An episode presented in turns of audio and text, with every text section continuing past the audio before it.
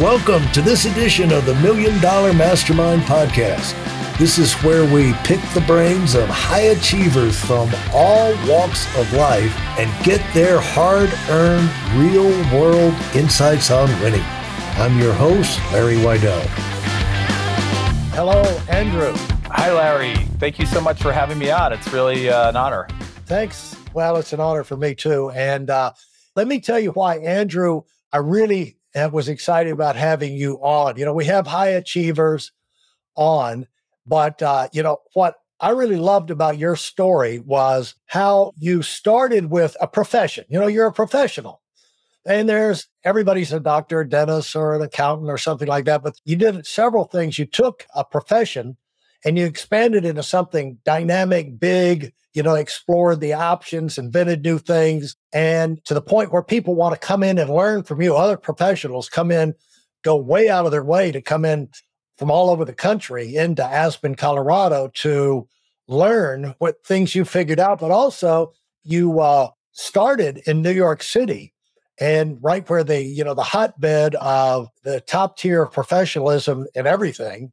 But you said, that's not good enough. I have a dream. I want to have a uh, dream life with my family. And you picked up, left the practice and the prestige and credibility behind and started over in a new area. In a new area, they don't even know who you are. You know, you can say, hey, I was this, I was that, the other, but they're like, yeah, sure. Great. So you put yourself to the uh, ordeal, even though it was a dream place, of the nightmare of having to start over. And I've got a friend in town, Doctor Gershon, that uh, when he came in with his prestige and working at peak performance and this, that, and the other, he basically had to go door to door to get customers, you know, hat in hand to try and drum up some business just to get started. And so I'm sure you didn't have to go through that stage, but, you know, it's a traumatic thing. So I want to dive into that. And so thanks for getting on. And Andrew, how early did you decide, I want to get into dentistry? It was almost two-thirds of the way through undergrad. I was actually an exercise physiology undergrad. I knew I liked people. I knew I liked health.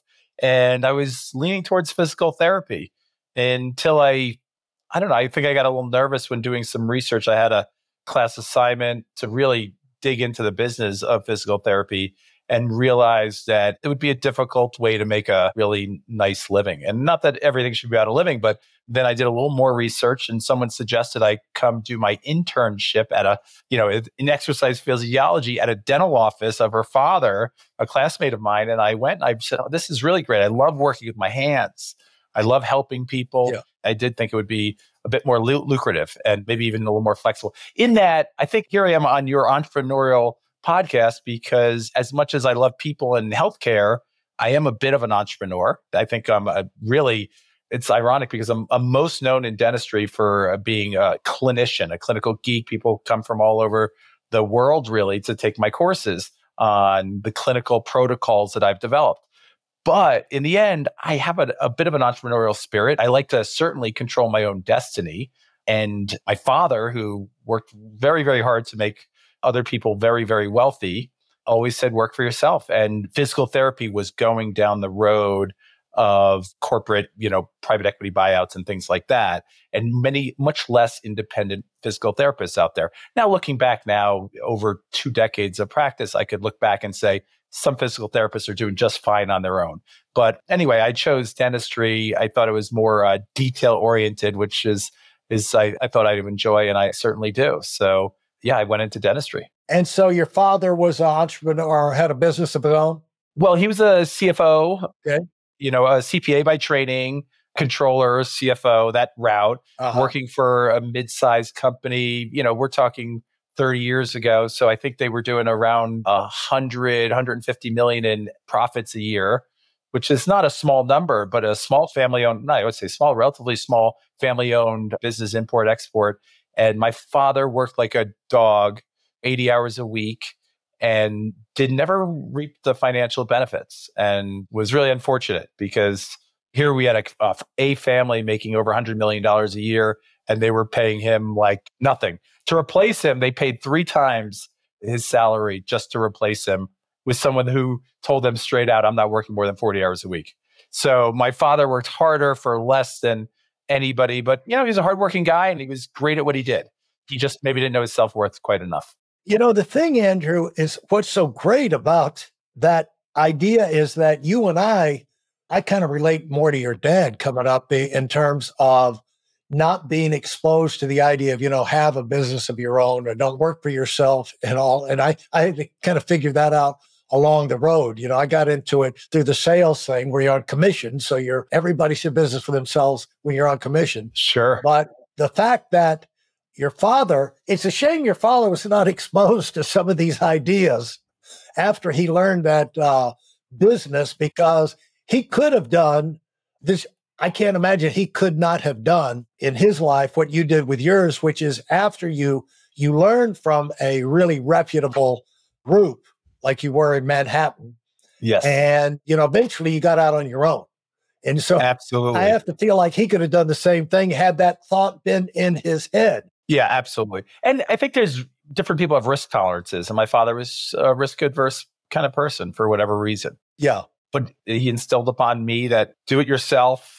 Make your own way and and you'll do just fine. And I love that, being able to decide every day how hard we want to work. And because do we have to work ourselves to the bone? Do we have to? Yeah. Or do we create systems and processes that are a little bit more self-sustaining and uh, easier to not work eighty hours a week? That's for sure. So you came up through the training in dentistry, and I get the idea that was probably a pretty prestigious position you got right out of school, to go right into that practice right in Manhattan with the biggest, brightest, you know, where all the lights are on. Yeah. Was that a tough get for you? It was luck. Many things in life are luck, I think. But it was always what I envisioned on doing is I always wanted to do the best dentistry in the world.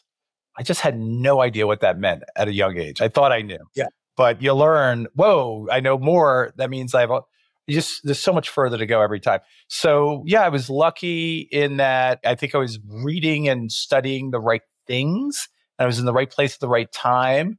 I spoke up at a lecture and somebody pretty renowned in cosmetic reconstructive dentistry said, who's the guy quoting Dawson? Because they could tell what I was referring to when I asked the question. Well, some would say, but it was very something that's uh, a very well-known dentist that wrote a very well-known textbook, you know, his strong opinion. I don't even think it was based on much fact, but I asked the question. And I think in life, that's what we should do. We should ask the tough questions. And he thought it was pretty impressive that I knew what questions to be asking and that my knowledge base was pretty great. So he invited me out to lunch. And then he said, you know, why don't you come by the office? And I thought he was just letting me hang out and learn a few things from him. But, and then he said, come back tomorrow. And then he said, I have a spot for you here. I didn't know I was interviewing. I really just thought I was being given the opportunity to learn a few things. Dentists do that. Come hang out in my office and let me show you some cool tricks, you know? Yeah. And that's all I thought it was. And I was... Now, where did you get the idea of excellence? You know, the idea of what in your background would lead you to think like it's... Because what happens is you yeah. we establish patterns early in life. The way we look at things, you know, and it's like, you know, if you're in an you're in a opportunity or where you've got this much potential, and then it's your drive to expand to the limits of that opportunity. Right. Pretty yeah. soon you're going to max out. You're going to go as far as you can go in that little world. But then if that is now you get in an unlimited world and your drive is to expand, you're going to go unlimited. And so where did that, that drive, that thought that I'm in this situation now, I've learned how it goes, I've got the basics, now, how can I be the best and the, you know, where did that come from? It's interesting. I think I was a slow bloomer in that regard. I could think of people that were star athletes that learned yeah. practice and excellence. Yeah. Larry, I know you want a good answer like that. I could tell you that I, I was one of those people that just was remotely intelligent and talented enough that I never studied throughout middle school and high school. And yet I was a good enough student. I did very well in the S A Ts. I always tested very well. It's relatively intelligent. And so I would say it's just luck of the draw that I was relatively intelligent, not super intelligent enough to flow through with very little effort in life, to be honest, until a certain day. And actually, when I went to college, it was a big wake-up call for me because I did so well in throughout grade school without any effort. I never learned to study, to be honest. Right. I, And I, it was a wake-up call, and I did very, very poorly in a very tough curriculum my first semester. I was taking chemistry and biology, you know, pre-med program. Yeah. It's I probably nearly flunked out my first semester. You know, not flunked out, but right. very badly. Yeah. And then I had a wake-up call, and I learned how to study a bit, and I switched my major to exercise physiology. That really, I found it interesting. Although I didn't go into, I didn't further it with physical therapy or anything like that. I found it really interesting. I found the right study partner, you know, and in life, isn't it about the who sometimes? Right. And I found the right study partner, and her and I were just, and it's not what you think when I say her and I, yeah. we were just dear buddies that just loved, and it was a subject that I loved. So the lesson that I would take out of that is, you know, follow your interests. It's so much easier. You don't need to study nearly as hard. It becomes easy. You're studying, but it's fun. That's what I learned early on is, just follow the passion, and there's no work and there's no hard planning needed sometimes in for a while. Yeah. For me, at least. There's an adventure to it when you're following your natural curiosity. You know, it's like going on a vacation. Many times we'll work much harder than we would ever put ourselves through. Right. It was a project at work, but it's yeah. a vacation, you know, with a kid. Absolutely. And yeah. I can imagine. Well, part of that, I learned that lesson when, uh, we were taking the kids skiing in the North Carolina mountains, and you have to get the skis, and you know, you're parking on the far end of the parking lot, and you're schlepping all the stuff, the boots and everything. You're like, why was this fun? Larry, did you say skiing in, in the Carolinas? That yeah, that exists? Yeah. That exists, but once you learn about Colorado, you never want to go to North Carolina again. I'll t- Yes, I was the East Coast boy, but at least the Northeast. I didn't know that. Uh, I, I thought West Virginia oh. was as far as it went. Oh, yes.